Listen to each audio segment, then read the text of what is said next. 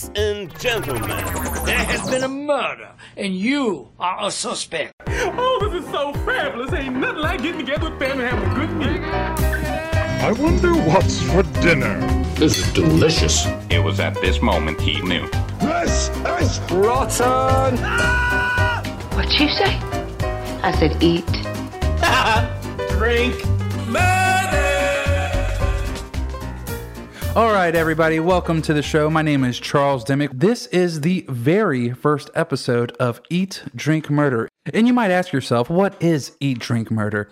It's a podcast where we talk about food and some of the most interesting South Carolina stories that have ever been explored. All right, so today I'm talking with my guest, Sharif Akram. Sharif, how are you doing? What's up? What's up? Thanks for having me. Oh man, the pleasure is all mine. So, um, I just want to say, if someone finds this podcast ten years from now, and me and you have both made it, Uh-huh. I think we should both email them like a million dollars, or there, like there should be. Some, yeah, I mean, Yeah, th- see, there has to be some type of prize that. for finding this fossil. Okay. And this is the very first episode of Eat, Drink, Murder. I think it's going to be an. Can we do something show. besides a million dollars? We will send you a signed T-shirt. we will give you a free signed T-shirt. We will come to your house and make cookies. Hey, that's not bad. Uh, you know, some people might take that. All Yeah. right. So, um, this show um, has a couple different segments. Of course, it's called Eat, Drink, Murder. The first part is going to be about the food. What is this segment called? It's going to be called the main course. And Sharif, tell us what our main course Today, is tonight. the main course. So when you hit me up and you told me to bring something, I thought about it and I felt I felt like it would be appropriate. I don't want to say celebrate. I'm going to say commemorate, okay. acknowledge, pay homage to the coronavirus. Yes, because it is something that has affected everyone in the world. affected more like have completely wrecked the lives of Indeed. What mean, what did you maybe not wreck your life but you are in, in in some way shape or form you are dealing with it You are feeling it, that's for sure. You You're are. definitely feeling it. yeah we have corona cheese dip Corona cheese dip. Tell me about what what is Corona, cheese dip? cheese dip is uh something that i came across on the internet it only has three basic ingredients and you go from there so you're going to use like a regular thing of cream cheese and a can of corona. You pour the corona in a pot until it gets hot add the cream cheese until that melts. So all the cream cheese there's no chunks. You don't want no one wants chunky dip. And I'll, I'll, let me just add, no one wants blue cream cheese. well that's because we did have a little bit of an issue where I think Sharif may have grabbed some uh, cream cheese from the very back of his refrigerator. Yeah, so uh, you know, some people prefer cream cheese, some people prefer blue cream cheese. It's kind of like blue cheese. I don't know if we can talk about that just because somebody could get sick, and technically we're half a food podcast. So Yeah, so so let's not on the blue cream cheese. Blue cheese, a okay. I'm not a fan, but okay. Blue cream cheese is still still questioning that one. Yes, Yet yes. to be determined. It's still got a whole bunch of you know. There's still a whole bunch of science that needs to go behind whether we can actually talk about blue cream cheese or not. Yeah. But but about the Corona cheese dip, once you have your cream cheese, your white fresh cream cheese melted, and you don't have any more lumps in your Corona boiling mixture. At, at that point, once all the cream cheese is melted down, you want to just add some cheddar cheese, about eight ounces, about a cup. Sounds good. Sounds good. Yeah. And then from there, uh, you can kind of dress it up. I, I actually added habanero peppers and cilantro. All right, I like cilantro, and um, I think that it's it gives it a very fresh taste. Right. It freshens it up. Yeah, and the the dip itself, if I do so, If you do so, if I do, do so say myself. if I do so say myself, uh, it is quite delectable, and I thank you for bringing it. And there was something else you brought too. What was that? Well, you know, you got to wash the Corona dip down with the Corona churros. Corona churros. Corona What churros, okay? what are Corona churros? well, I couldn't find a cure, so instead I found a churro recipe on- online.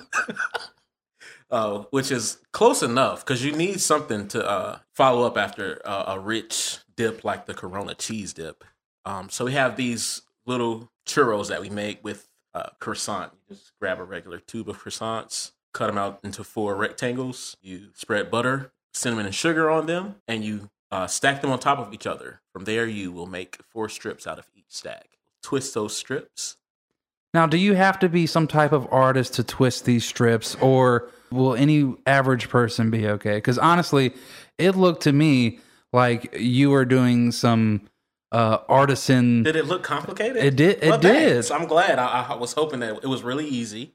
You know, so it's something that you can do in front of your friends to make to impress them to make yourself more fancy than you really are. But you just you'll twist them and then you'll put them in your already preheated oven on 350. Bake them for about eight minutes, and voila. And that's not all. You also created some type of magnificent dip to go with these Corona churros. Yeah, so we have the chocolate dip to go with your churros. I used some cream, some heavy cream. We we were out of heavy cream, so I used coffee cream. But anyway, uh, Use that non-fat coffee cream that I have. yeah, that zero fat. it really did work. So who It- cares? it did, It it did. did. Uh, you only need a little bit of it, and uh, you know, I really didn't measure this, so I'm sorry, guys. I just eyeballed it, and it was like less than a handful of chocolate. I put that in a little bowl, and I took another very small bowl, and I wanted to do about equal amounts of cream to chocolate. So I poured about just as much cream into a little bowl and put it in the microwave for about 30 seconds till it got really hot and put cayenne pepper in the mix and I let it sit for a while. Once you stir all that up, it'll, you'll have a little chocolate sauce for you.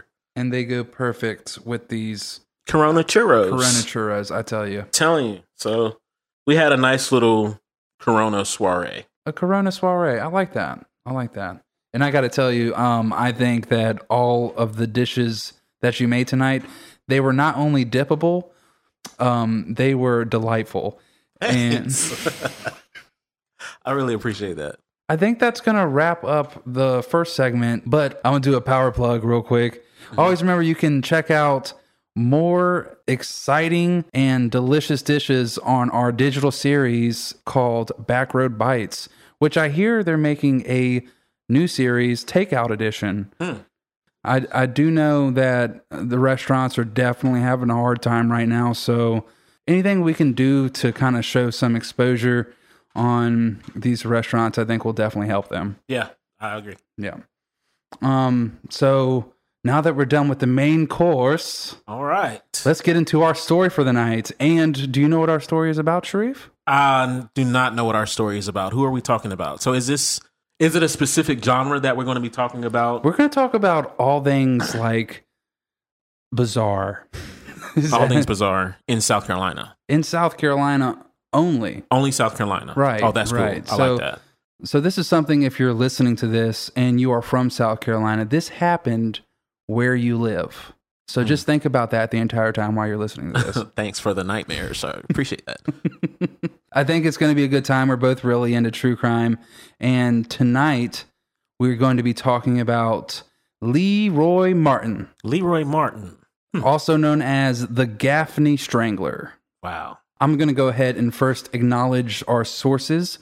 We have the book Palmetto Predators Monsters Among Us by Mark R. Jones. There's also articles from the Gaffney Ledger that I'll be referencing, which is a which is a local paper in Gaffney. Also, I got some notes from an investigation discovery episode, A Crime to Remember. On one of their episodes, they covered the Gaffney Strangler, which was also very informative. Shall we get into the story? Let's do this. Let's do it. All right. Our story begins February 8th, 1968, in Gaffney, South Carolina. Bill Gibbons, a managing director for the local paper called the Gaffney Ledger, receives a phone call. And this is what the phone call is. We're going to Reenact it. reenact. Okay.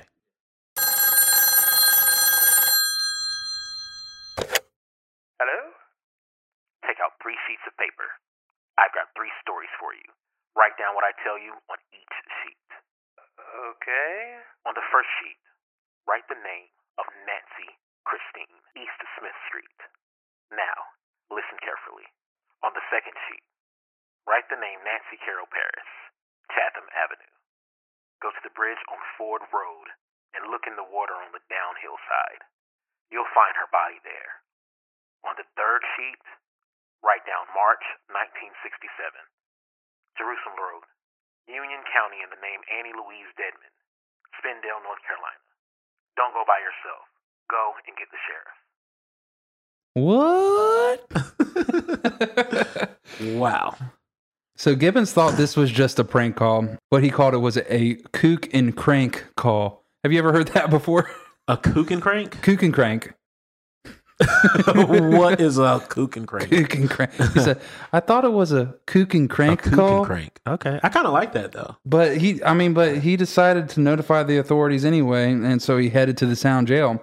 This is, I think, it's very similar to other serial killers, like the Zodiac killer, who liked to notify the press. Mm-hmm. This guy worked at a local paper, And they never found the and they never kill- found killer. him. Interestingly enough, this happened like 11 months before the Zodiac killer Wow. and those of you who don't know, he also had this strange impulse.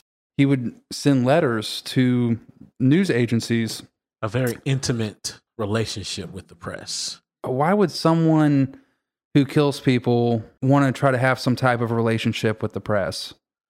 Um, so I, I think um in any type of these like serial killers or, or heinous murders or, or insane people like that, it's almost always driven by recognition. It's Right. So Gibbons goes immediately to the local sheriff. Um, his name is Julian Wright.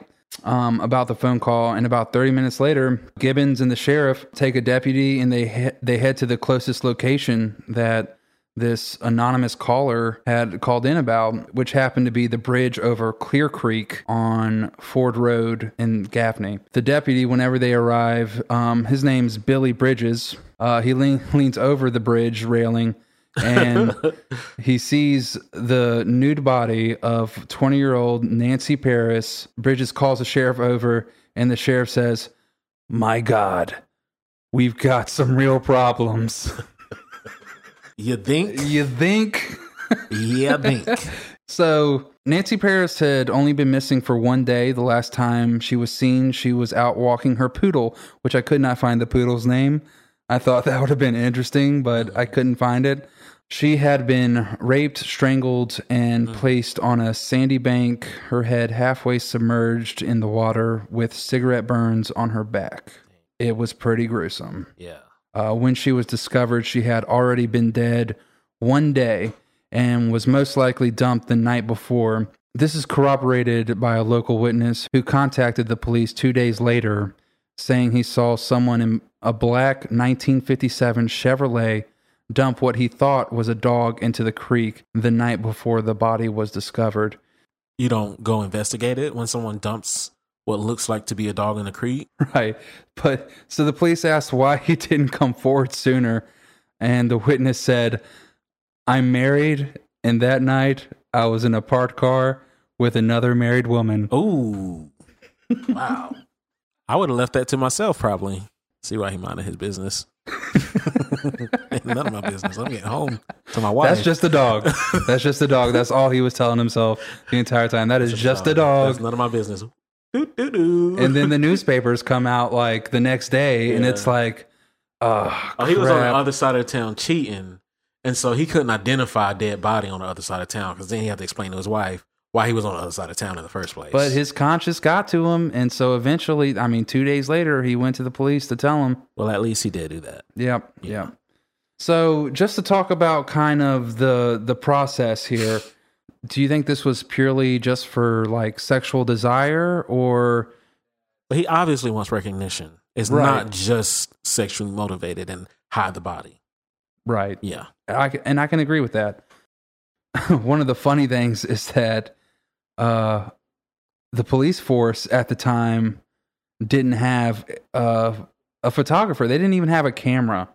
So Gibbons, the guy from the Gaffney Ledger, he's the one who actually had to take the pictures of the crime scene for the cops. In 1968, they didn't even have a f- crime scene photographer at all. No, no. Wow. I mean, it's it's this small town in I the mean, middle of nowhere. that, and I'll I and I tell I'll tell you, I've been upstate before in these small towns, and I've met Uh-huh. reporters from there.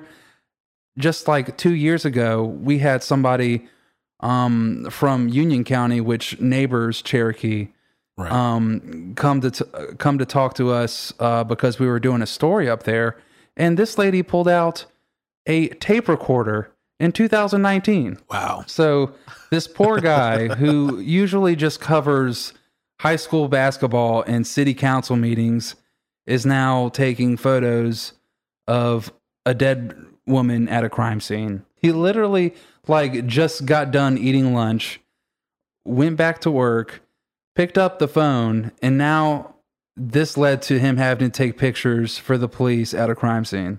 Man, That's a bad day. that's a bad day. Yeah. Now, you know, this guy left clues for two more bodies. So police began the search for the next person that the caller mentioned, Nancy Christine Tina Reinhardt. She she goes by Tina. and that's all he left was just the name on that one, right? No, he he he said when the when the killer called, he said go to the second ridge, turn left at the woods, and walk a quarter mile into a pile of brush off of Old Chain Gang Road. Okay. So he definitely gave them Specific directions. specific directions to find this person. Poor Nancy. Yep, two Nancys. Well, this one goes by Tina, but um, Both of them were Nancy though. yeah, Nancy Christine was her Christian name, but she went by Tina, and the other other lady's name was Nancy Paris. So Tina had already been missing for ten days. Um, the reason at the time local authorities didn't do anything whenever she went missing is because sh- they thought she just ran away from home. Okay. They got to go to the second location that this that the killer had told them to go to to make sure there's not another body. So, a group of deputies, Gibbons, and a photographer for the Gaffney Ledger. So they got another photographer. They finally got. Well, I don't think Gib- Gibbons was just like a manager. He was just out and about, and he, I guess, he happened to have a camera for the last one. This time, they actually got a photographer by the name of Tommy Martin who joined the search, and so did a guy named uh, Jim Holland Jr. but Gibbons is a journalist, correct? What I have is Gibbons is a managing director, so he's kind of the head honcho of this small paper company. I see. Yeah. But also another small small town reporter joined because something like this never happens in small towns. Of course. Right. And a guy named Jim Holland Jr. from the Spartanburg Herald Journal actually joined the deputies and the crew from the Gaffney Ledger to go to this second location. So police spread out and eventually came across the body of Tina Reinhardt. She was only 14 when she was killed. Similar way to Nancy Paris, they were both strangled. Oh my god. There's still one more. There's still one more they got to find after they have just found two bodies in these little towns. Okay. Um, they searched for the third victim. Um, her name was Annie Dedmond. And they found out that she was killed eight months prior to these two recent bodies they had just found. We're not going to discuss her last name being Deadman.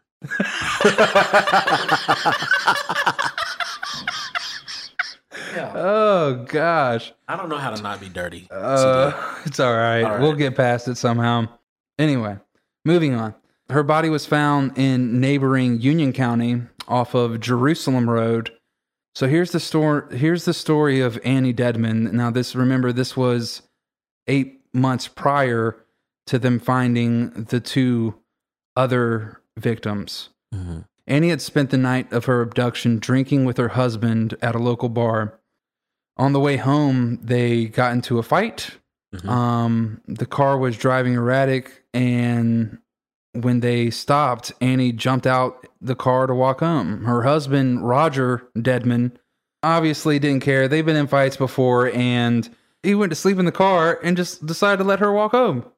Literally, the next day, when he wakes up in the morning in his car, he drives home to detectives where they were there to notify him that his wife had been murdered. Wow. And not only that, Wait, how did how did it happen that fast? How did they how did the detectives find out? The detectives had found the body. She was leaning up against a fence on a road. Eventually, somebody, I guess, found her before Before he even made it home. before he even made it home. He gets there. Detectives are waiting for him. They find out that him and his wife were fighting the night before, and he gets arrested and sentenced to 18 years at Union Oh. County Prison Camp. Jeez. Fast forward eight months from now, now you have this guy calling on the phone who's saying, I killed this lady. So did they immediately release him from prison? No. Oh, welcome to America. I don't need. What is the difference between a, a regular prison and a prison camp? Is this an outdoor prison camp? I actually that's a good question, but Is this outdoors? I can tell you that it doesn't involve tents. And if you had me choose to go to between prison and prison camp, I'm choosing prison. I don't know. It just sounds worse. There's nothing they can do. So poor old Rogers got to sit at, at that prison camp until they can prove who really killed Annie Deadman. So, ladies and gentlemen, do not fight with your wives at a bar and fall asleep and let her walk herself home. Don't let her go. Don't do that. Make sure she is safe Make sure she gets home safely. If not for her safety, for yours. for your own. so you don't at least end up in a prison camp. right. Man. These days. Let me just set the scene now. Let's reset a little bit. We've they've made the connection, three murders, the police. Now the state police get involved. They start getting a ton of leads. There's been three murders in these small towns in upstate South Carolina. I mean, the sky is falling at this mm-hmm. point. Yeah.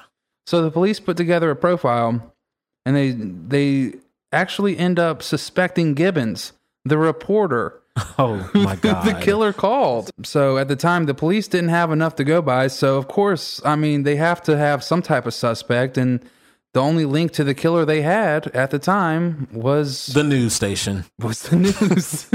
so they let Gibbons know, like straight up, hey, if the killer calls, we're just letting you know we're tapping your phone. and Gibbons receives another call, but this time it's at his home Oh no. and they only they only tapped the phone at the Gaffney Ledger where he was working. All right, so here's here's the call that Gibbons received at his house.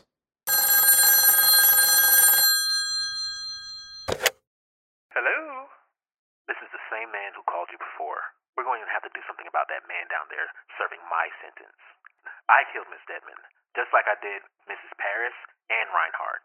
I killed them all with them all begging me not to do it. The Deadman girl was driving at a high rate of speed when she passed me at Linder's Vineyard. I laid her below the transformers on the old Jerusalem road with her head downhill. Her eyes were still open. So Gibbons, after this phone call, calls the police. He's like, "Hey, I know you tapped my phone at the office, but he just called my home." And de- and the deputies are very suspicious of this. You know, they even ask him like, uh, whenever they get there, and police are questioning Gibbons, like, how did the caller, how did the caller know that to call your home phone whenever you know all the other calls have been at the Gaffney Ledger and we just put a tap on it? Right. So Gibbons at this point is like sweating because he he knows he's looking real suspect, and um, just whenever like it feels like everything is about to cave in, the phone rings. Oh, nice. Can we have like Star 92 back in the day though? Like didn't they have a way of tracing who you know, honestly, I don't know. um, I think they did have some type of tracing. But it is nothing like triangulation and stuff like that that we have nowadays. You Yeah. know? um, you have to like keep them on the phone for But- two hours. no, you you remember whenever someone called you and like Yeah, Star up or sixty nine, something. Star sixty nine. I Star thought. 69. Yeah. Right. Um, at this, the phone rings and Gibbons is off the hook. Deputies listen in on the other line in the house, and this is the conversation.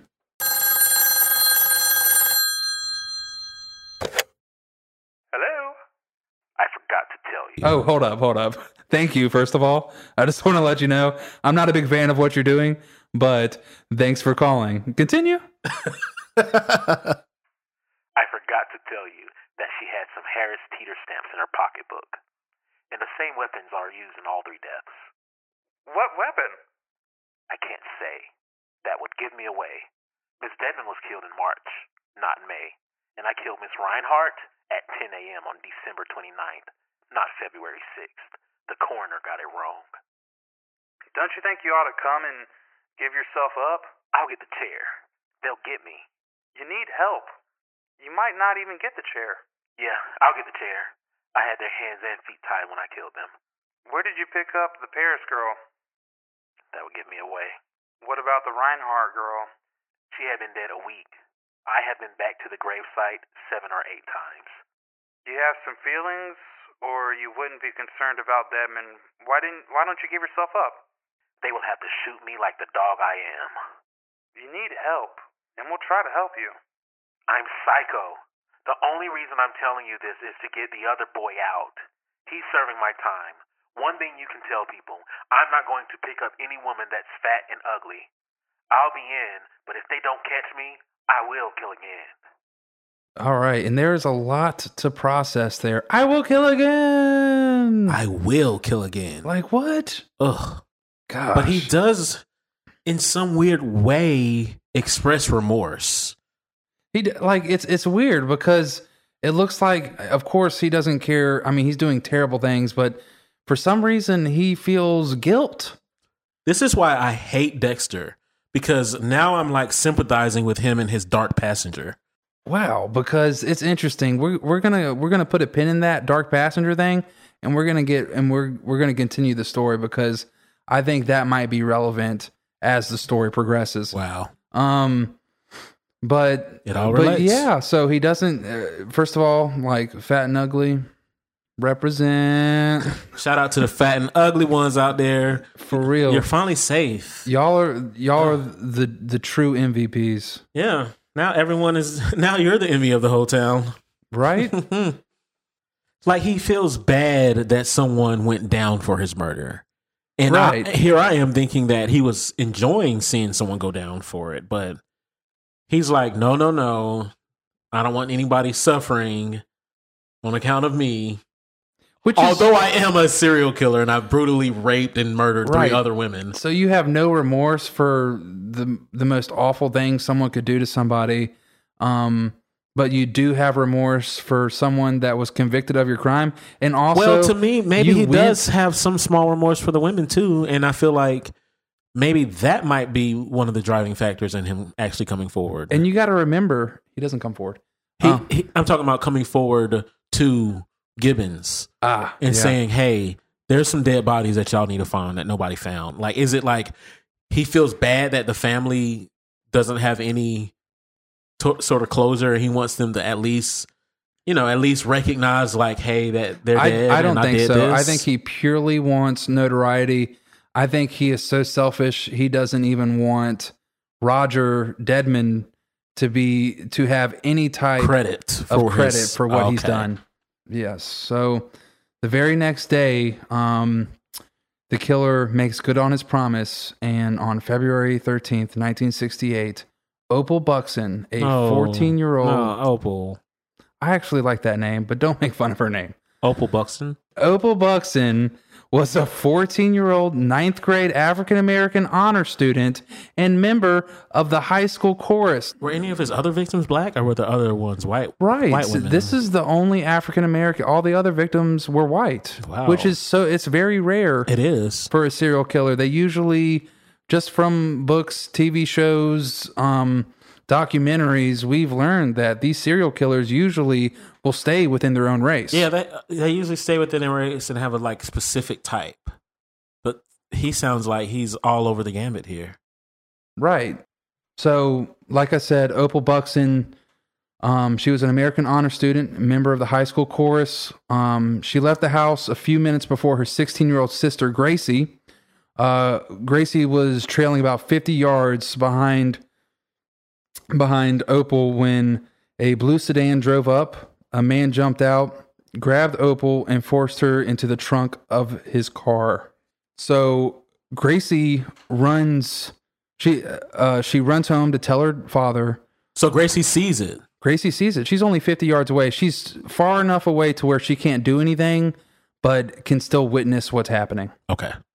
So she runs home. There were the, the car's already gone. That's awful. by the time she gets up to the car. So she runs home to her father, um, Emmanuel Buxton, tells him he jumps in his car, speeds down the dirt road that Opal was just on, only to discover Opal's books sprawled over the highway. oh no. And since the family didn't have a telephone, he had to go to his mother's house before he could call the police. Didn't have a cell phone. No, didn't have a phone phone. Oh, he raced back to his mother's house. Right. This is 1968. This is long before cell phones. Um, I'm like, did he not have any signal? I mean, he must have. he must have had T-Mobile. No, so he's got to he's got to run back to his mother's house to call the police. How awful! Mm. I feel so bad for his, for him, and for his daughter to have to witness her sister being taken away. Yeah, I mean absolutely. And now that we have a real time abduction, this just happened. He's just called the police to notify them. The town goes into a state of panic completely. It had to be chaos. Um, this is also the first time the police have a description of the man that they're looking for. Uh, Gracie, the 16 year old sister of Opal, said he was a young white man wearing slacks, a jacket, and that he was bareheaded. So at that time, the largest manhunt in Cherokee County history was organized within an hour. Citizen volunteers joined with police, sheriff deputies, highway patrolmen, SLED to search the area. There was even three private planes that were in the air within an hour searching for the entire county. And I think this is very interesting because even in the um, documentary that we were talking about before, they talked. Uh, the lady there said she said that Gaffney is a small town, but it's really two towns. At the time, you got to remember this is 1960s South Carolina, and it was still very segregated. I see. And to have an African American go missing at the time, um, while there was the murders of these white women, it all it somehow made the community come together to find this person, Wow. which is Super ironic. yeah. But seriously, this is something that at the time didn't happen. And this mm-hmm. is something that brought the town together, I guess, in a way that nobody really wanted to, but at the same time was necessary. Wow. Right. So, yeah, local radio stations were broadcasting descriptions of the man and the car. They already had the car from the guy who was cheating on his wife. Um, it, I mean, it was terrifying the population, and even the schools were closed down. Family families started barricading themselves in their homes. I mean, just to just to make sure they were safe, because I mean, it was getting crazy. Uh, it's terrible. So, But anyway. he doesn't make any more phone calls to Gibbons at this point. no, no. Well, no, that no. makes sense because the story's out there now. It's out there. Everybody knows about him. Mm-hmm. The Gaffney Strangler is on the loose. So, um, like I said, there was even citizen volunteers that joined with police. Two volunteers, Henry Transo, who was the local golf pro, and Lester Skinner, a former state fire warden, met at Price's store on Chesnee Highway, and they began to search the back roads for anything that might be related to Opal's kidnapping. So they're heading up Highway 11 and they spot a 1957 Chevrolet that was back down a cutoff trail. There was a young man who was standing right next to the parked car. Uh, whenever the young man notices that he's being watched, he jumps in the car and speeds off. So Transo and Skinner uh, turned around, gave chase to the 57 Chevy, and the Chevy ends up pulling into a, a residential area and goes into this guy's driveway. The guy's name is B.L. McGinnis, okay. who literally has nothing to do with this case and doesn't even know who the driver is. The driver literally pops out and he talks to McGinnis, asking him if he sold beagle puppies. Beagle puppies. That's what the conversation was about. He jumps out and just starts. Hey, you, you up. selling those beagle puppies? wow. So anyway, um, Transo and Skinner, um, they end up driving past the house, but they managed to write down the tag number and called the sheriff's department. Uh, detectives later ran that tag number and it came back as Lee Roy Martin. So they So we got him. We got him. He is on the radar. He is. But why would they stop chasing him? Did they not notice him, these were just or did two. they lose him, or did they just say he must he must be innocent? Obviously, the whole completely suspicious actions from earlier. Obviously, since he's talking about a dog, we should just drive away from this situation. Well, they didn't even know what he was talking about. That that was. I'm just saying because Right. he's having a, a nice friendly conversation. We should completely leave the situation alone. Well, they didn't completely leave the situation alone. They wrote down the tag number, gave it to the police, and it ended up being the right guy. Wait, these were the cops. No, these These were, were- two citizen volunteers Okay, who were just out looking. they did a good job. They, a did great their job. they did their civic duty, sir. They did everything. They did. Yeah. Maybe more than the police at this point. They did so much better than the police at this point. You're absolutely right. So we finally have suspect numero one, Lee Roy Martin. Here's a little bit of background of Lee Roy. Just there's not a lot of background information on Martin. He's 30. He lived on Second Avenue in Gaffney. Uh, he was married, had three kids, and he worked the first shift at Musgrove Mills, which was a textile mill in Gaffney. Um, he was also a former red top taxi driver and pretty much seemed to everybody like he was just a, a normal guy. No priors. They ended up discovering Martin did have a criminal record in 1957. He was 19. He was charged with assault and battery with the intent to kill after assaulting a young girl in the woods behind his mother's house. That's not good.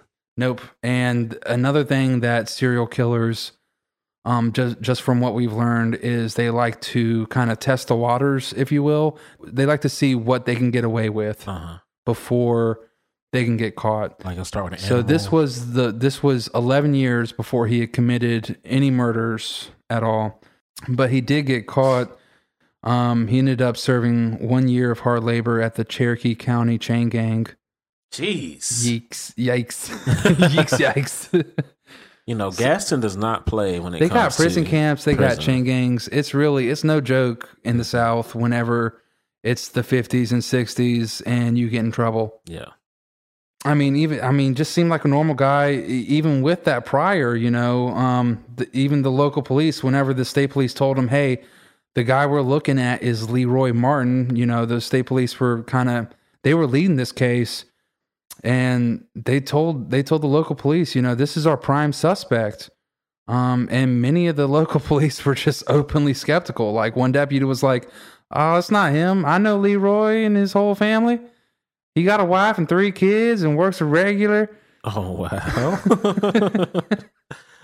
You know, if it, they were saying, you know, if Lee Roy is the strangler, you're wasting your time wow. because he was just that normal of a guy. he's a small. It's a small town. Everybody knows each other. Everybody knows Lee Roy. yeah, everybody knows him, and Wow. just never would have thought that it was this guy. So the very next day, Most people like this would go to another state. Right, right, At least go to another county. all right, He does it right amongst everyone. right, and and it's just it's weird? just gonna start getting weirder. Isn't that weird? now that they have Lee Roy Martin, things will start getting a little weirder. You you just get to see how weird he is when mm-hmm. police have to follow him around with around the clock surveillance and they observe him washing his car. This is February. It's still I mean, South Carolina can get cold. It's 20 degree weather. This guy's outside washing his car, going to his mom's house to change his tires with an old car and also going to the local grocery store to pick up Wednesday, Wednesday's copy of the Gaffney Ledger. And whenever he was leaving on the way out, he noted to the cashier, he said, Sometimes there just ain't no news, and people have to do things to make the news. Look at this. This guy here. Wow. and the worst one of all, the following day, He's having his best day.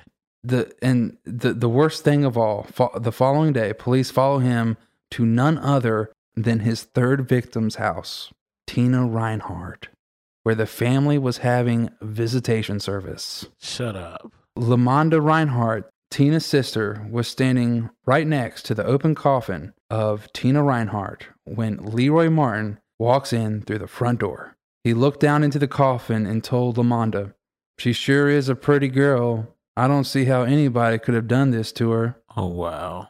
Martin was even offered a cup of coffee and remained at the house for several hours talking with family members and other mourners. This has to be the most despicable person.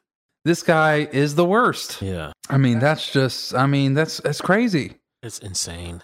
He has to be what is that a sociopath?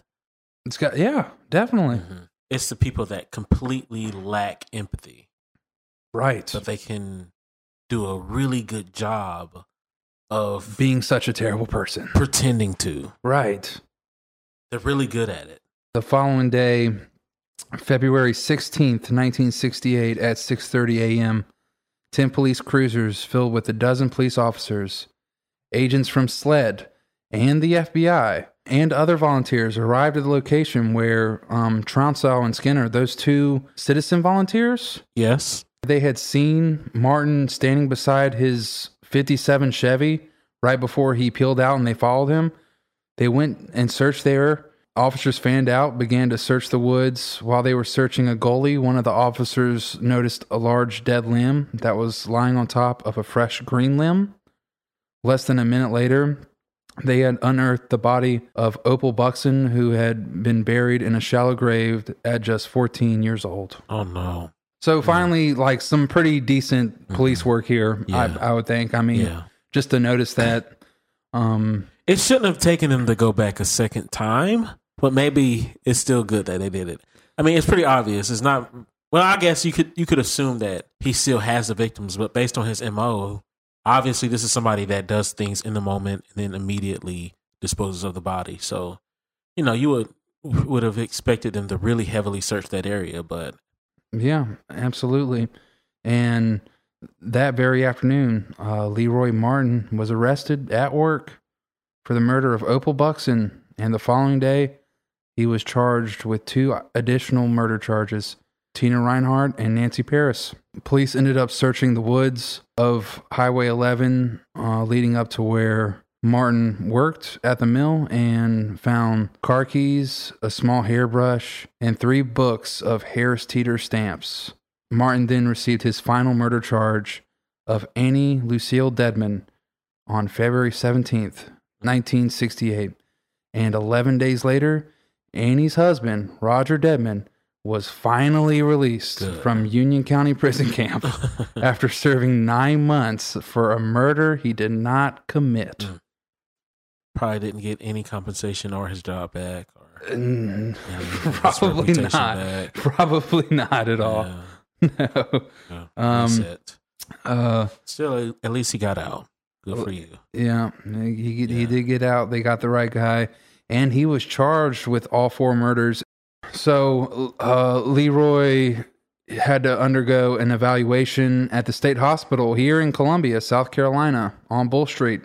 Um, He was ruled competent, and he was able to stand trial. He did end up waiving his right to a trial by jury and ended up making South Carolina judicial history because he was tried, convicted, and sentenced on four murder charges without ever facing a jury. Wow. Yep. So I guess like the judge, whenever you waive the right, but you're still pleading not guilty, you have the the judge weigh in, and he actually becomes the judge and jury. Why did he plead not guilty? I guess he thought the evidence was so circumstantial at the time. Maybe he had a chance. Then why did he waive his right to a jury trial? This is from the horse's mouth. I don't believe I could get a fair trial anywhere in South Carolina. He even admitted, like we don't, we don't know a lot about why Martin did the things that he did, um, but he did end up telling his mother that he was serving time for the murders his double had committed. He said, "Ma, I'm two people." Mhm. He claimed he could feel the violent half of his personality taking control of his physical movements. Hmm. Or could it So- be his dark passenger? Hmm, I see. Yes. Wow. Nice. Dissociative identity disorder. I don't know, but I mean it's it's interesting. It's definitely interesting. Dark Passenger. And this all came to an end on May 31st, 1972. Martin was killed by another prisoner, Kenneth Rumsey, mm-hmm. who was serving an 18 year sentence for murder. He plunged a homemade shiv into Martin's chest just below the heart. Rumsey was sentenced to an additional 20 years for murder, which seems kind of low, but it was a serial killer who you ended up killing. But before then, you were serving only an 18 year sentence for murder. It seems a little. 18 to 20 is, is life. 18 to 20. 18 to 20 is life? Yeah. Why is that life? That's a life sentence. 18 to 20 years. Why? Is that just what it's called? They call it a life sentence, right? Okay. It's 18 to 20 years. Interesting. I just, whenever I thought life, I, I always thought like, um, until you die. I always thought that too, but no, there's a life sentence is actually a quanti- quantitative number. Interesting. All right, that's a nice little tidbit. Mm-hmm. Um, here's one more tidbit for you. After Martin was sent to prison, his 1957 black Chevy was repossessed and sold at auction for $150 to Tennessee Bachelor. Tennessee, you low. Tennessee It's not made that it important. into an odd tourist attraction. Okay. He said, "He said I had girls coming by all hours of the day and night, wanted to take a ride. I think uh, I think uh, part of it derives from what would you just can't get over what would drive someone to do that. But then you're also, for me, I think there's an element of like, I would like to know about this for my own safety. Where did these victims go wrong? I mean, there's definitely some morbid curiosity Yeah. um, that goes into it. But anyway, um, he would drive him around in the strangler's car, uh, take him to where where the bodies were found, Mm. and he just turn off the motor, sit there in the dark, and the girls said it got way too weird. It was a tour. Too weird. It It was, was like a tour. Right. Wow. He said when things got real dark and quiet, um, they would all sit in the car at the sites um, where really the weird. victims were found. And he said something strange happened every time. The girl sitting in the back seat would start screaming and want to get out of the car. And I, he was having a hard time with some of them just getting them to stay in the car until um, he could drive them back home. Uh, I'm sorry to say, but that's what you get. Right. That's- That's exactly what you get, Emily. All right. Well, that is the story of Lee Roy Martin. What'd you think? Pretty crazy, right? Yeah, I think that was pretty sweet. Good job. You know, Yeah. great detective work there. Thank you. Thank you. in It was covering Mr. it was a lot. Definitely a lot. But it was fun. I enjoyed Gaffney Strangler. The Gaffney Strangler. So I feel like there's a few lessons that we have, a few few key takeaways here. Number one, if you're at a bar, do not I repeat. do not leave your husband if he's if he's pissing you off. Do You not leave your wife. First of all, I think you can get away with killing your husband. no, I No, I'm saying the, the, we got to talk to both of these here. Don't let your wife leave. And to the ladies out here, I don't care how much your husband is pissing you off. There's something worse out there waiting for you. Oh, so absolutely. please, just get home, okay? Get home, and then you can go and do whatever you want. Just make sure you are safe, or maybe leave him at the bar. Absolutely. Maybe yes. leave him at the bar. Take his keys if he's not acting right. I mean, this is bad advice, but if Call you got to do something, call do, a do not walk home. Do not walk home all by yourself. And don't let your ladies do that. Gentlemen out there, don't fall asleep if she does that. Follow her. Do something better than just fall Call asleep. her friend. yeah. At least you won't go to a prison camp. And uh, also to the, uh, I don't know, aspiring serial killers out there, maybe don't call the news station.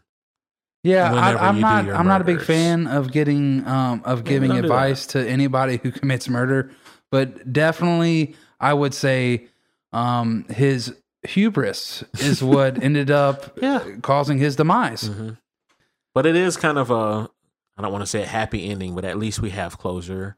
We do. for all of these murders For all of for all them. of their families they yeah. have closure and that you know that's at least and it's rare. That is very rare, Yeah, especially is. when you think about 60s African Americans. Mhm. it was amazing to me.